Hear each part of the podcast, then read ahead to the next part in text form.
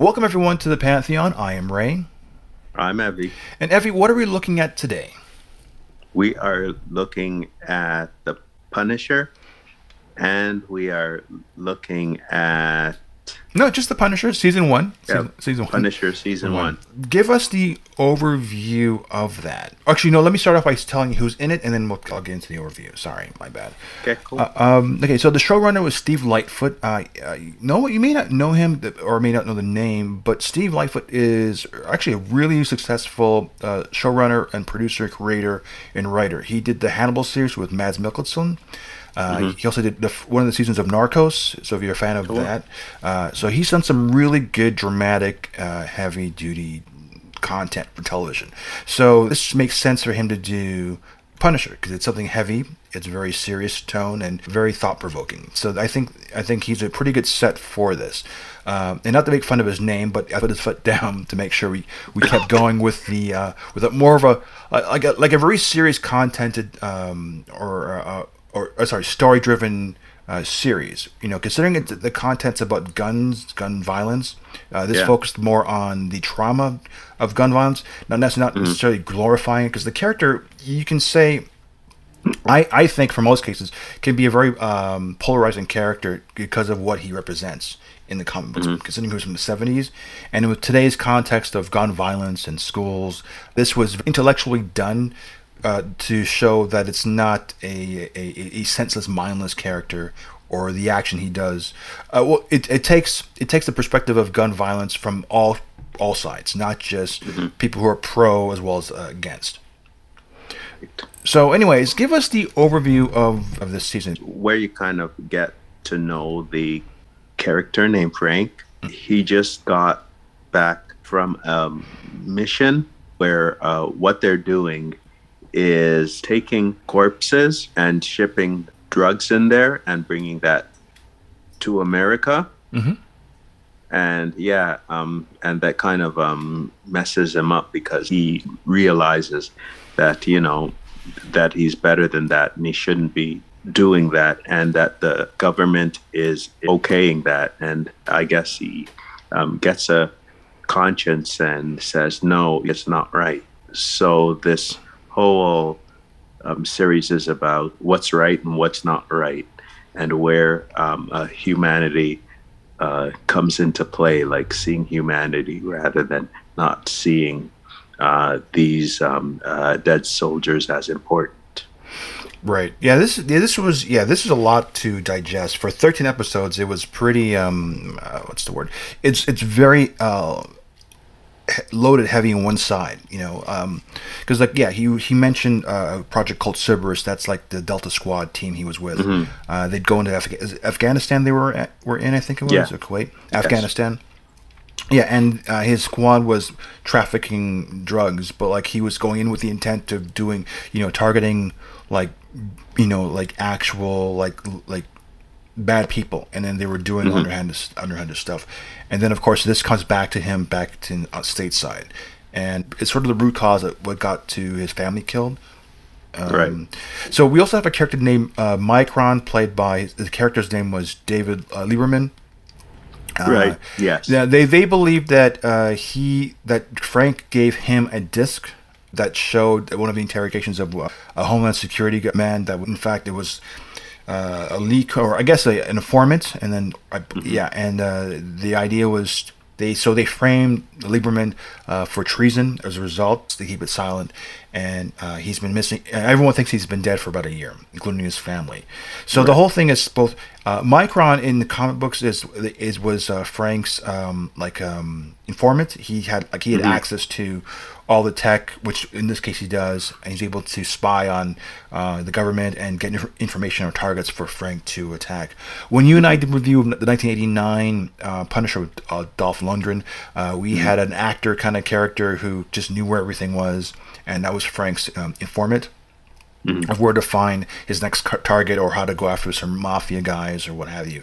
Micron is also a character in the comic books, and if you remember the Spider-Man cartoon, when we first introduced ourselves to Punisher, Micron was there to assist Frank to try and locate or get his guns for him. So he's like his caddy, but for weapons and for information. Overall, I thought the show was really, really well done. Again, as I just mentioned at the top, it's about trauma. It looks at trauma both for both Frank, but as well as the people who are affected by the violence, whether it's Micron or his family, Madani. We also have a guy who takes it from a different point of view. His name is Louis. He was a PTSD Afghan soldier who became a domestic terrorist, and it kind of focuses on that storyline a little bit. How would you describe Louis? Put it that way. Louis, I would say, like he's on the fence of how, what is it, good, bad, or whatever? Should I, I'm sorry that I got involved in this. What do I do? Yeah, what you could say, he kind of fell through the cracks of this coming back of the system too. Yeah, so it's kind of a tragic figure, but he never had. I mean, there was group. I mean, luckily there's people who can help you, whether the Salvation Army or a therapist who can help you cope when you can come back from the war. And of course, I know there's different stages. Those who can talk about it, those who start off have trouble discussing it, and then as they go through the program, they're able to talk about it and to help them adjust. Louis was one of the people who were just at the start of the program who didn't really acclimate back into society and had trouble dealing with things. There was a support group in it. He still had trouble letting go. Like he was sleeping on the floor, and he dug himself a pit to recreate his environment to sleep at night. So, and I don't want to get too much into the character, but it just showed you different facets of of people who come back from such a traumatic experience, and how they deal with things. And in light of current events, well, probably in the last going back to the Obama administration, where you had school violence, there's different avenues in which our families react to it, the point of view of the people who are trying to give a message, but in the wrong way that's just harmful to everybody else, and not so they kind of approach this. And whether you're pro NRA or whether you're not, or wherever you stand on the issue, at least they take time to respectfully look at things from all perspectives. Those who are responsible with weapons and gun handling, those who are victimized from it, those who or go to war because that's their nature to do so, and they're soldiers to follow orders, and how they view violence now, and how they still are against. Everyone's against it, and how they look at it. So it's just interesting how they it's approached, and I think everything's done very tastefully. Yeah, for sure. And a lot of understanding. And I think you could tell they spoke like maybe hundreds of hours with people who are, medically trained, as well as people who are victims, vets who are homeless or struggling to adapt. So this was really good, because I mean I came into this thinking it's going to be a really like just a guy with a gun and just like I don't want to say Dirty Harry. What's the Charles Bronson movies? Death Wish. Sorry, Death Wish. Yeah, sort of like a Death Wish type of scenario, and it wasn't anything like that. It was very, very thought-provoking. I mean, every single episode, it was dramatic, and it made you kind of think. And I think that's where the strengths are. I think the strengths are knowing where that it's not. You're not going to get an easy like. They're not going to sensationalize or fantasize or mystify the use of gun violence or shooting guns, where you look at like shows like Beverly Hills Cop or anything like just shoot 'em up, the movie Shoot 'Em Up or The Wrong Guys, where it's kind of a humor or fun base, or Police Academy. This looks at it as from a very, very responsible perspective, and I think that's what it does well. I think that's its strength, and I think that's what draws people to it. Now, on the other perspective too, I thought it was a really good jab at DC too, and because when this was released, it was November 17th, 2017, the same opening weekend for Justice League. Oh wow! I'm going back, let's say, 15 years before this was Spider-Man with Tobey Maguire. That made 114 million opening day weekend. Wow. Okay, that was at that time, 2002. That was the highest grossing movie ever at that time. Okay, Titanic made 30 million its opening day weekend. Okay, and domestically, it made $256 million. Sorry, Titanic, domestically 200, right? Because it made over $1 billion, but domestically $256 million just in North America alone, not the world. Okay. Mm-hmm. Worldwide, Justice League made that much money. Mm-hmm. You know, and it made like 40, like just it made horrible money. It didn't do too well. But anyways, my point is that after Punisher came out, 2 weeks later they dropped the trailer to Infinity War, and everyone forgot about Justice League. You know, you saw that trailer and them running through the forest of Africa or Wakanda. Everyone went excited, just got crazy excited over it. I always think of Justice League because that's the day Punisher got released, and it was like, whoa, shots fired, and and you know, and of course when Thanos snapped his fingers, I mean. You mean Superman quit and Batman went to rehab that week. So it was one of those crazy scenarios that things just didn't look too good. Anyways, I'm digressing. So what do you think of the series yourself? Like any strengths, weaknesses? I really like it, but in some points it like jumped from issue to issue, so it's hard to like follow. Right. You know. You know, especially when what's her name? Oh, Karen Page? Or no? Oh, Madani, sorry, Madani. Yeah. Agent Madani. Madani. How's she going, like, to people, you know, messing with what's his name? Bill? Trying to get information from that side. Right. And also trying, like, to get info from the government, right?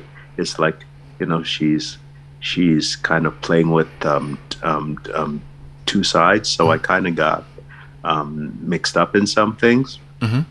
You know, like getting, why is that person doing that?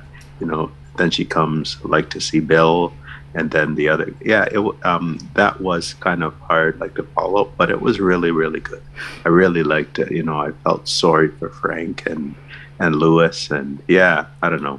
Yeah, you know, so I understand their pain too. I understood that. Yeah, just in general, okay, just from a looking back at it now, I mean, if you saw this for the first time or just watched this, it's very lengthy for 13 episodes. It does get kind of boring at times, or no, not boring. That's the wrong word. It's slow. They're slow. It's a slow build up. And I think sometimes the takeaway, talking about Madani's character specifically, whenever you go to Homeland Security, that storyline, it takes away from the Punisher. So when you're looking at it, the energy of it detracts because you're focusing on a sub-story. Yeah, and sure. not Frank's journey. So it jumps there. I think they could have cut back the amount of times like they go with Madani and Sam, or Madani and Billy Russo, just trying to because it just became just talking heads. So whenever you were at Homeland Security, the office, you know, whether it was being bugged or was Madani trying to convince her superiors to investigate further, it's just talking heads, and it took away from progressing the story forward. That's what I think a lot of critics noticed that too. You know, so as you were mentioning, it not necessarily confusing, but it's just a lot of talking heads, and you could have just focused more on, you know, Frank going after the guys, going after Agent Orange, or finding out like what was going on the disc, you know, getting to the point of the matter. But you got to fill 13 one-hour episodes, so yeah, it's, you know, it depends how you look at it. Yeah, for sure. Do you think it could have been better if it was 8 hours, like maybe 8 episodes? Condense it all. Yeah, you know, because it didn't mean to like don't. You know, they spend a lot of time going like to I guess see people, like to get revenge, you know. Right. Yeah, that kind of got okay, yeah, go ahead, you know. But yeah, you know, it was still good, but way too long. Cool. In my opinion. All right. Well, in that case, let's see. In terms of like the bigger picture, how I look at it in terms of like the end game, I say to myself that knowing that it's only two seasons only, but looking at it, it's a good springboard off of Daredevil season 2. In terms of the actual Netflix MCU bubble, it doesn't have much to contribute in respects to the other Defenders, any of the Defenders. Just Karen Page, that's the only spin-off. So if you want to look at the relationship between Karen Page and him, it progresses into season 2. And of course, it like season 2 of Daredevil where we get the introduction of Punisher and how his family was murdered by the blacksmith. This tells you who the blacksmith was working for and who was behind all of it. So by the end of this season, you have complete closure to who was behind the massacre of his family, why it was done. So all those answers. And so when you get to the end of it, Frank can actually, like, he asks himself, what do I do from here? You know, I'm not giving anything away, but like basically, once you've done everything, because one of the things about the Punisher, I think, whether it's the movies or the cartoons or the comic books, especially the comic books, like Garth Ennis's book, where do you stop? You know, once you get your answers, once you punish those who've done you wrong, every last one, can you rest? Is there, what can you do? Like if you look at the Thomas Jane one, I mean, he wanted to put a bullet to his head, and then his wife stopped him. Right. You know, gave him purpose. Yeah.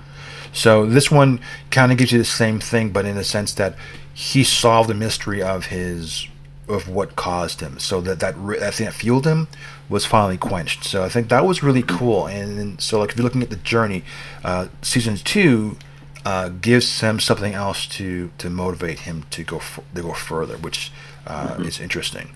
What are your thoughts with that? No, I think you're right. You know, at the end, it's like, what do I do now? You know, I've gotten who I've gotten, you know. So I guess at the end, he was trying to help people now. Right. Because he got help, right? Kind of giving back, but at what cost? Yeah. Yeah. Because his friends, like, even Curtis, like, he has only one friend. And his bond... they tell you that story, which is really touching, like how he lost his leg and stuff. So in war. So okay, so for ratings, I give this a 9 out of 10. It's slow moving. It's a heavy, rich plot, and I think the characters are a little bit too heavy. But if it's for a PG, it's not. I think it's rated R, obviously, or like 14 and up or 16 and up. Yeah. For me, my double feature would be Dexter. You know, cause it's the kind of character that is who targets bad guys like Dexter, dispatches them in his own way as a justice. And it reminds me of the season 4 with the Trinity Killer. That's the one where his wife gets killed by the killer. It's one of those heavier scenes, and he's kind of at the crossroads kind of build up there. So that is what reminds me a lot of season 1 of Punisher. And how about you? Rambo. Oh, the first one, First Blood. Okay, yeah, with the sheriff. With the sheriff and everything, you know. Right. He just wants peace, but these people come after him, and he's saying for what? Right. And then he's thinking, you know, I'm gonna get you because you're bugging me. I just want peace. Right. And yeah, you know, the Punisher is sort of like that. You know, he just wants to find peace, but where can he find it? Right. Okay, well, now we're going to get into what we call the mailbag. You've heard mailbag song. Hit it! Letters. I get letters. So many letters. I'm going to start off first. Our first email is from Liddell B. from Cincinnati, Ohio. And Liddell writes, Punisher feels beyond unrelatable to the established Marvel Cinematic Universe. It's unapologetic, and it feels the least like Marvel's trying to balance the scales on how to present a product that appeals to a wider demographic, just like what they did with Daredevil. The anti-MCU look definitely is good on Punisher, but it's still rough around the edges. Certain recurring elements became irritating. Still, the show prevails from a worthy storyline and good character arcs. And, we got one more from... Frederick K. from Sudbury, Ontario, and Frederick writes, I am by no means a Punisher superfan, but this show lacks the big flashbang that is so iconic in Punisher trademarks, with a flaring muzzle flash bringing to life the bold white skull emblem. This is more of a story of an ex-soldier, Frank Castle, who doesn't know how to do anything except rejoin the war when his family was killed. This time, however, he wants to bring bloody vengeance to corrupt military leaders. It's definitely watchable, and Frank is a true character whose story is a merger of tragedy and heroism, which is what makes him a favorite anti-hero. It's not self-conscious, but it's definitely self-aware. Yeah, for sure, for sure. And of course, we have our normal, our everyday favorite weekly email, and he's coming from Hackensack, New Jersey. Who's that, Evie? Oh, Rupinder. Okay. Yeah. Oh, right. He's from Hackensack. I guess he must have moved because now he's in Walla Walla, Washington. Right. And all he writes is, "I hate it." Yeah, and Rupinder. You know? Yeah, he's our fun guy to go to. Okay, and then our last email we have is from Lucy D'Annunzio from Toronto, Ontario, and she writes, "The Punisher is exactly the surge of darkness that the MCU was missing, and it's clearly needed." Okay, that's pretty dark and not very gloomy. Okay, and then before we go, I don't know if you, hopefully you should have this, Abby. I sent you a couple of emails giving you a list of a countdown of MCU movies rankings. Did you prepare that? Yeah, I have it. My man. Okay, as we're going along for the month of like April and May, we're giving a countdown of the top 24. Our countdown of 24 MCU movies in order of how we think they are, from best to or most exciting to like the least favorite kind of ours. So we're starting off with the bottom tier, so from 20 to 24. So it's like 23. Sorry. So counting back from 23, at the lowest end, I have Iron Man 2. I would say Incredible Hulk. I hate it. Okay. Then I've got Thor: Dark World as 22. Dark World was okay. Okay. Kind of dragged on. Then I've got Doctor Strange as 21. Thor #1. That was all right. Okay. You know. And then I got The Incredible Hulk is number 20. And the second Guardians movie. Okay, so those are your top. So that's 24. So okay. Yeah. So what? So since Incredible Hulk's 23, Thor Dark World is 22, Thor 21, and 20, and which was 20. Guardians, the first or second one? Oh, the first one? Second one. All right, so we got a couple of things that are similar. Not too bad. Not too bad. Okay, so we're going to add a little bonus one. This is something I didn't talk to you about, but this is something you can actually do. It's not that hard. So I got some social media questions from our listeners.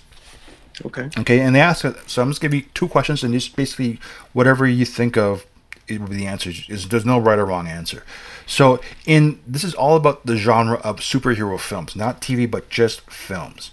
So the first one is to you, Evie. I'm gonna call this segment "Ask Evie." This is what I'm gonna call this segment. Okay. So the first question is, okay, who? All right. Who do you think is the most iconic character in the superhero genre in film? The most iconic character. DC or Marvel? Oh, anything, either one. Most iconic? Yeah. I would say Superman. Okay. Any particular reason, or just because he stands out in your head? Because he's well known, you know, like across the world, you know, and actually he is part Canadian or half written by a Canadian, right? That's I think is pretty rare. So that's why I chose that. That's right. Two Jewish guys from the Toronto Star who created this character. Schuster is one of them. Yeah, exactly. Okay, and the second question is from our Ask Evie corner is, what superhero has the most cultural impact? Cultural? I'd say Black Panther. Yeah.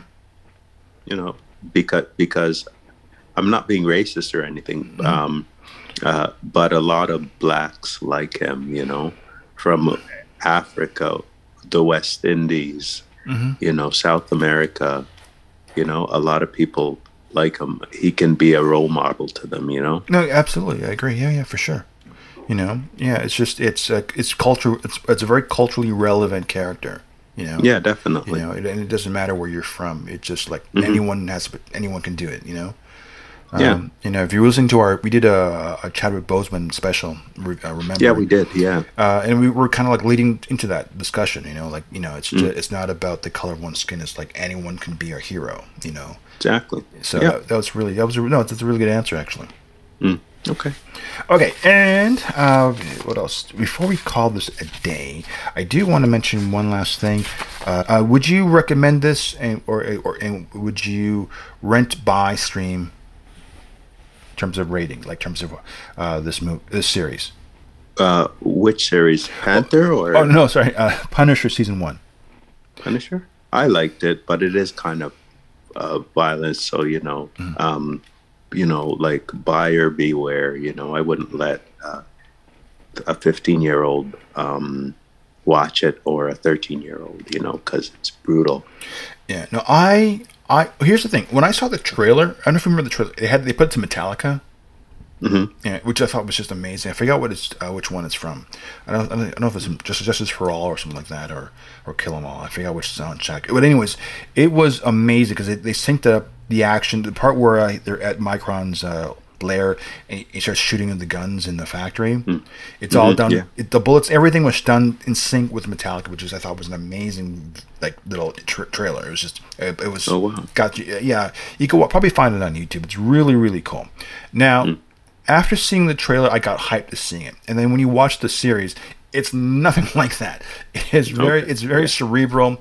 It doesn't glorify any kind of violence whatsoever. So what you're seeing actually does take place, but in terms of the hypeness of it, it's a sleight of hand, and it's kind of tricks the viewers into thinking it's going to be mindless violence.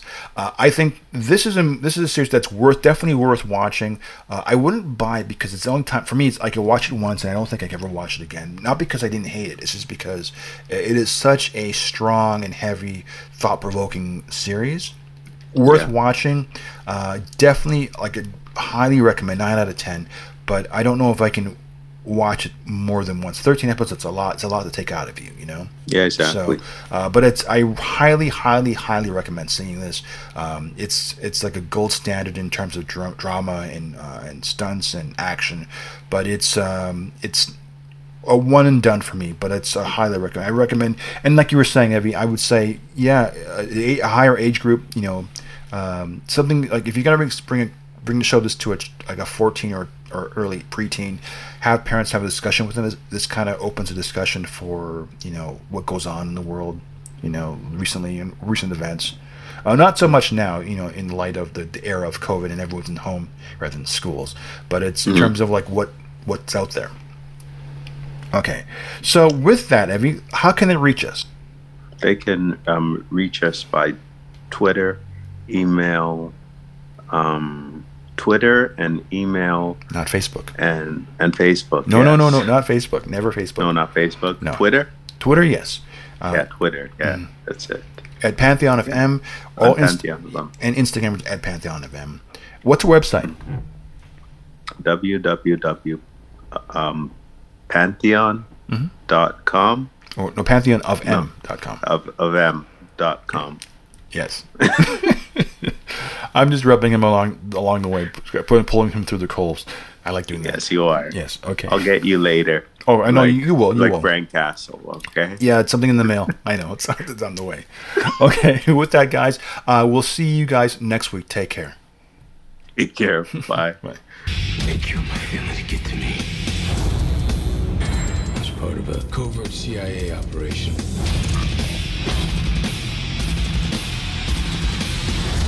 George wants me dead. Homeland. The FBI. Everybody's part of this.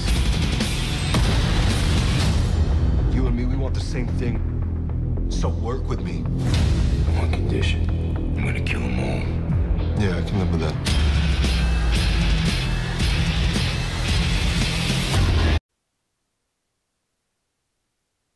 So, hey everybody, we're here. We're about to do the recording of Punisher 1989, but before we do that, let me get my phone because I have to Google search this product because this is my disclaimer, because we could get in trouble and maybe lose our license or whatever, so I wanted to make sure I cover our butts in terms of what we're doing. This particular movie review, there isn't much content to really review, so we figured to kill time, a little bit of time, we're going to do a taste test on beverages. So today I got ourselves 3 energy drinks, and the company is called Hemp. It's from the actual plant, it's called Cannabis Energy Drinks. Now, to be clear on the hemp energy drink itself, I'm going to read what it says. The part of the plant does not contain element of THC, so there is no psychedelic substances in this drink. Okay, I want to be perfectly clear. We're drinking it as an energy drink, but we're going to do a sip. We're not even going to like really gulp it down. We're just going to taste the flavors of it because it's based on a natural plant source, and it's hemp. Because I remember I have there's hemp lip balm, hemp lotion. They have hemp hats and clothing people make.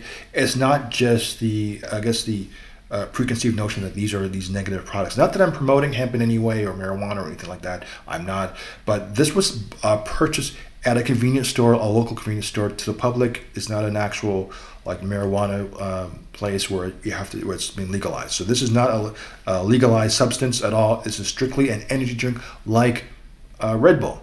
It just comes from a plant source, which happens to be hemp, which is not the psychoactive substance, as they say it is. So we got three flavors. We've got raspberry, mango, and then there's one that's just green. So I'm guessing that's just organic or vegan flavor. Is there a vegan flavor? I have no idea. Either way, we're gonna know, and you can tell us all about it.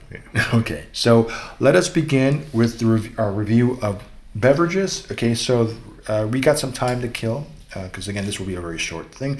And if you hate what we're talking about, if you all just fast forward us, okay, so we're about 2 minutes in, fast forward at the 5-minute mark, and I'll edit this down so it's a lot more easier. I like the color green, so let's see what happens. Cracking this open. This is the mystery flavor, so I don't know what flavor this is, it's just green. Cheers.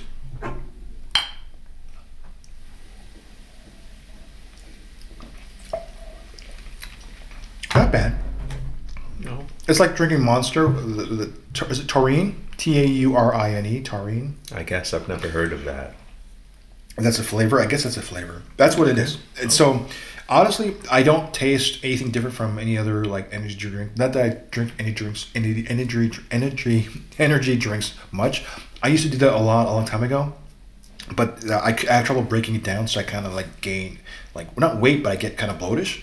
So I rarely touch energy drinks nowadays because I've learned my lesson that you do get kind of stocky looking from it. So that's the first one. I will put this open can somewhere safe for now. Okay. Next up, mango or raspberry? Do raspberry. Okay, raspberry. So we got raspberry. A little bit heavy. Oh no, I'm not a fan of this one. No. It gets in my nose. I think that's what it is. I think I sniffed it before I drank it. Okay, so if hemp has a flavor to it, an actual organic flavor, it comes through in this one. What do you think, Evie? Yeah, it does. Mm-hmm. Kind of I don't know, raspberry. Well, yeah, it's sweet. Luckily it's sweeter than having that. Or coconut strawberry, or having that coconut watermelon drink we had a few weeks back. Yeah. So, we had an aloe vera coconut water, coconut watermelon flavor. Mm. Not a fan. No, not a fan. Okay, last but not least, we have mango flavor. Okay, so cracking this open. I'm allergic to mango, actually. Are you serious? Yeah. Okay, then then you just smell it. Okay. Just smell the mango. Yeah, it does. Mango? Yeah. It smells like pineapple a little bit. That's the bitterness of pineapple. Yeah, just smelling it. Yeah. Okay. I didn't know. I had no idea you were mango. I do. Because I could have killed you. Yeah, you could have. But then you'd have to do this alone. No, I stick an EpiPen to your forehead and go click clear. Clear. All right. Okay, you tell me. Oh, it's like feet. Oh, I wouldn't recommend. Well, you know what? It's not as bad. The aftertaste is good. Just the initial shock, because I didn't know what I was expecting. Okay. But it does remind me of feet. Okay. The light's getting brighter here. Okay. Maybe it's the psychological talk. No, it's okay. You know what? It is like having pineapple juice. It's like a pineapple juice flavor. I'm feeling foolish now. All right. No, I'm just kidding. Yeah, it took me a while to catch on to that one. Now you're having problems speaking. It's It's fine. It's yeah. I mean, I like mango. One of my favorite fruits is mango, and I don't taste. It doesn't. It's more citrusy, okay. but it's really heavy. It's like having pineapple juice. Oh. Yeah. You know? So, but whatever the hemp seed is, it's there. It kind of gives it kind of an organic, like aftertaste to it. Okay. But it's not. But it's more. But it is very much citrusy. Oh. All three are good. I like the green, which is very familiar to. It's very familiar to having an energy drink. Oh. So if you want an energy drink and not worry about whatever you're taking, the green one's probably the best. Okay. Second is the raspberry, but it's fruity. But the third one, yeah, is definitely the mango. It's not my jam, if you so to speak, but it's fine. Okay. And now we have 3 open cans and we can't drink anything, so that's cool. If I'm thirsty, at least I know what to drink now. Yeah. Okay. Cool. All right. So with that, let's get on with the show. If society won't punish the guilty, he will. You see this board here? Every time he kills somebody, I put a red pin in it. So far, the only thing that I've got to show for it is these little calling cards here and a whole bunch of these.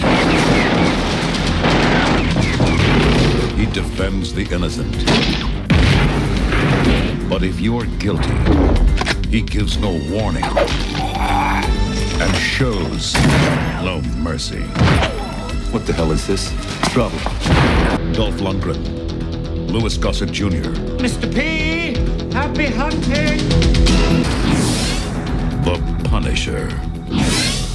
Justice with a vengeance. Welcome everyone to the Pantheon. I am Ray. I'm Abby. And today we're looking at Punisher 1989, starring Dolph Lundgren and Luke Gossett Jr., a person who I haven't seen in years. Okay. He's a 53-year-old spry-looking Luke Gossett Jr., so it's quite impressive. Definitely. It also stars Nancy Everhart and Jerome Crabb, I believe his name is. Directed by Mark Goldblatt. This is his second venture in filming. He's mostly a video editor. He's the editor for a lot of really big movies like Rambo 2 and some other great films. Terminator 2. He's worked with James Cameron as the editor. But this movie is written. The writer. I'll talk about the writer in the blog if you want to learn about the writer a little bit. But he's a first-time writer. The film itself, it's the runtime is just 90 minutes, or just a little over 90 minutes, 89 minutes. Yeah. So it's a really short little ride. But Evie, give us the overview. Used to be a cop on a sting. The guy who plays him, his family got killed by the mafia. Right. So he wanted revenge. Oh, let me tell you though, there actually was a homeless guy that would give him help, tell him where things were going down, right? And he would fix the problem. Well, I guess killed him, right? Just because they were bad too, not because they maybe did a crime. So he had a vendetta with both a mafia and the Japanese who were stealing children who actually belonged to the mafia. So it was about him actually getting revenge both on the Italian mafia and also the Japanese. I'm not saying that those races are bad, but that's just the people that they were with or fighting for. Right. And pretty much summed up pretty well. What the film does well. I'm going to say, bringing Luke Gossett Jr. on as the counterbalance for Dolph Lundgren's character is amazing. I mean, I haven't seen him since the last big thing I saw of Luke Gossett Jr., which, I haven't watched Roots or anything like that. I mean, I know he did that recently, the remake of Roots or something about slavery. He was in that. That was Samuel L. Jackson. No, that's about thinking of. There was a remake of something. It's not the Roots, but there was something similar to that. He played an elderly guy. I forgot what it was. It came out about 1.5 years ago. My bad. I'm sorry. That's okay. But anyways, I haven't seen him honestly. The last big thing I remember him from is An Officer and a Gentleman, where he won an Oscar for it. And then since then, he's sort of obscure. I mean, he did a series called Gideon Oliver, which I remember quite fondly. But he's the most charismatic character. Whenever he has screen time on it, he he's such a likable character, he's such a charismatic character, and his presence fills the screen. Mm-hmm. So that is one of the biggest pluses of this. Whereas I think Dolph Lundgren was still limited in his acting range. Lou Gossett Jr., I think he was having fun. At least it comes across that he was kind of enjoying his time when he was on set. You know, he made the most of it because he knew, I mean, the show really carries on what his ability is to do, and that he was having fun. Yeah. You know, he had a kind of a carefree, wink at the camera type of personality. The only screen time with Dolph Lundgren is when Dolph's character is incarcerated. Mm-hmm. And that's maybe not necessarily a highlight, but it's one of the most memorable scenes that I remember specifically. And what he says to him about, you killed 125 people. Mm-hmm. What do you call that? And then, so for me, I remember that line very vividly. Yeah. So that's what I think about, like, how great his screen presence. Well, that's not true. That's what I... One of the things that stand out for me was his ability to be on the screen. Oh, okay. Like Nancy Everhart, who was a big name actress at the time. She was just doing Another 48 Hours with Nick Nolte and Eddie Murphy. Mm. She just did a movie called Deep Star 6, which is a big, like, kind of like Leviathan. It came out at that time. You and I reviewed a film not too long ago, last year, around this time, Trial of the Incredible Hulk, with she played Karen Page. Right, yeah. So we've seen her before. So she, at this point, in 89 to 1990, this is the time, this is when she was at her height. When this movie came out, she was seen in an episode of MacGyver. She did Matlock. This is the time where her face was being seen in both television and film. She was able to go back and forth. And women are in the forefront of this movie. They are the antagonists of this movie, as well as it being the Yakuza. And the set design, I thought, was pretty cool. They had, like, kind of like Die Hard, where it's on a tower, like the Nakatomi Tower, where the final fight scene is at this, where they have to mow down all the Aikido warriors. And it's just a tag team of the person who killed his family, working with Castle to save his children. Yeah. So I thought that was kind of cool. But it's not for kids. No, this is not a child friendly movie. Though I'm not saying it's not necessarily a violent film. The gore is very, very minimalistic. It's just him shooting a gun. The most violence you see is an explosion taking place at a mansion, him shooting LA gambling circuit ring like crazy. Which is completely pointless. And the first attack he does, which is taking out the first mob boss, there's a couple of kills, and even that it's mostly with his kick. His first two kills are the heel kick. It's just very strange. There's an homage to Bruce Lee from Into the Dragon with the mirrors. Yeah. And so there is some thought that went into it. Those are my high points. Okay, cool. Yeah, how the story starts is with the Punisher living in, like, a tunnel or something, and he is obsessed with, I guess, killing the gangsters and saving those kids. It was highly dramatic. What happened to Punisher's family really messed him up mentally, and he killed lots of people, but you don't know where it ends at the end. Well, all you see him is his back to us, holding a couple of guns, so you don't know whether he's gonna kill or whether he's at peace now that he made the people pay. It's right. There's a reference he makes to God about, like, do I have my fill? Is this enough for me? Like, what's my answer? I'm waiting for God's answer to me to, like, what is my place? Is there a limit for me? And he's a man who hasn't found it, which is what brings me to the big picture. Right. It's like there's a lot of story here to mind, I think, really. Sure. I mean, it's an origin story which is told to you in flashbacks of how he lost his family, as you mentioned too, and his fill. Like, when is it enough? And we have a character named Shake, played by Barry Otto. He is his Micron, who tells him, like, where to find. It's kind of an easy kind of. It's too much of an easy gimme in terms of the movie. You have a guy who knows everything, who kind of gives his information of where to go next, without explaining how he got the information. So it's like it's an automatic, like, lazy writing and storytelling. But there's a lot to mine here in terms of, like, where do you go from here? Like, you can find a new enemy, or a new challenge. So there's an opportunity to expand the character, and so that's how I see it.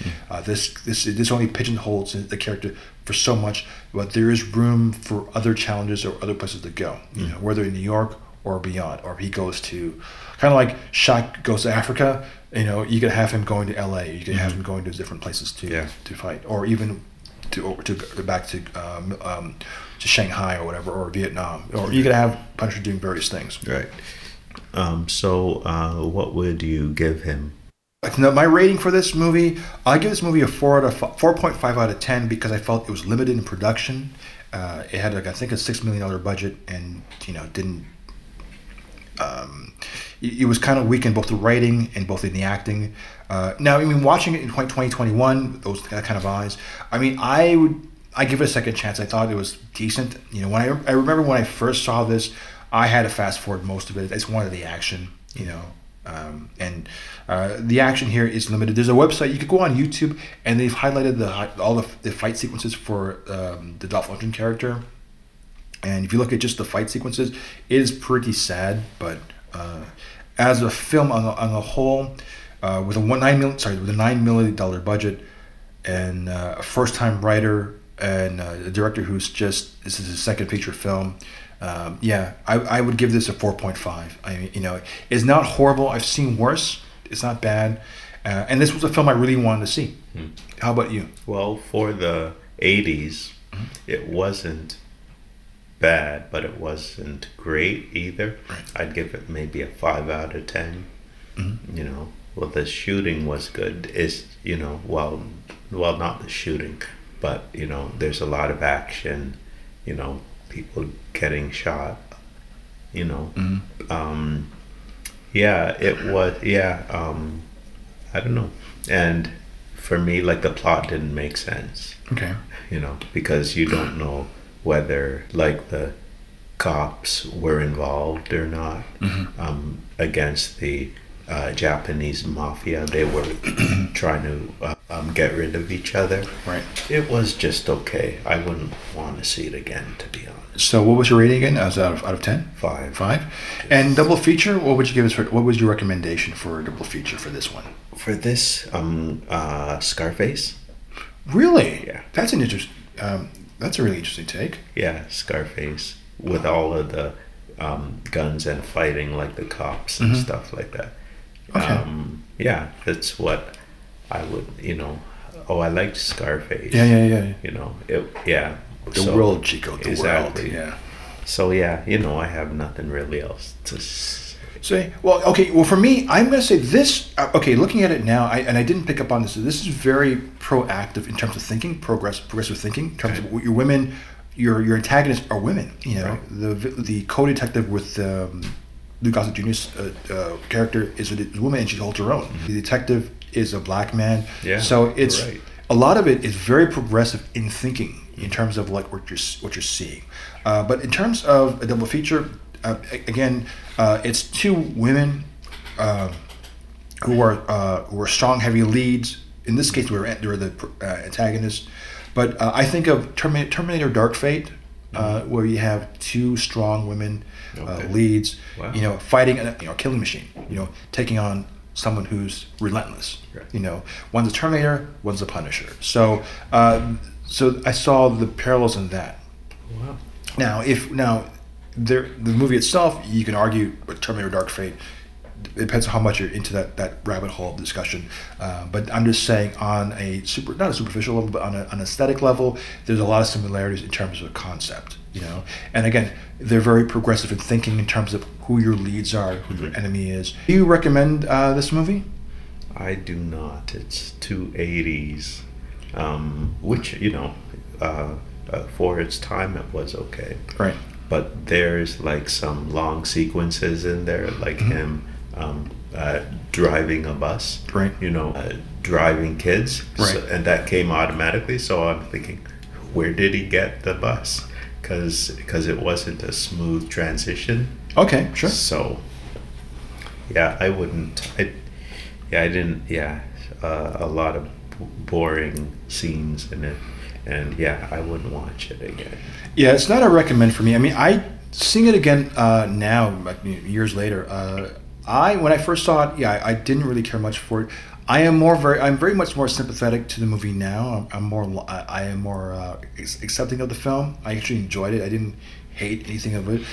It's you know, it's not masterfully done. There are sequences where there's a carousel sequence where he's fighting he's surrounded by ninjas or something like that. And it's like the shot. It wasn't shot like the cover shots weren't done very well. It gets like it was choreographed poorly. Even his movements are very sluggish. But it's not a recommend. You know, if you're curious to know how, if you're curious to see the Punisher movies, Warzone, the Thomas Jane movie, this is easily the third movie. It's not the worst interpretation of the Punisher, but there are things in this movie that were very good. Mm-hmm. But it's not. Yeah, I agree with you 100%. Okay, so how can they reach us? They can reach us online, Punisher.com. Punisher.com. Sorry, I don't know. Sorry. No, and pantheonofm.com. Right. Really. And also Instagram. Mm-hmm. We can be reached by and online. Mm-hmm. At Pantheon of M. Yeah, exactly. Yeah. Send us an email too, or a text. Yep, and I'm going to write a little blurb about this too on our website too. I usually try to do a little blog, an accompanying a companion piece to what we're talking about. Mm-hmm. So if you want to get a little bit more insight of I won't say the making of it, but what was going on like creatively there about why there wasn't the logo on because there is a reasoning for that. But but if you want to learn more, I'll talk about that on the blog. So if you want to understanding why wasn't the skull on his shirt? Why was the skull only on the knives? Was Marvel involved with this or not? They were, but and to what capacity? I'll get into that on the blog if you're curious to know about that. I just talked. There wasn't much information to really delve on, but I can explain or discuss that a little bit. Mm-hmm. But with that, I am Ray, and I'm Epi. We'll talk to you next week. Take care.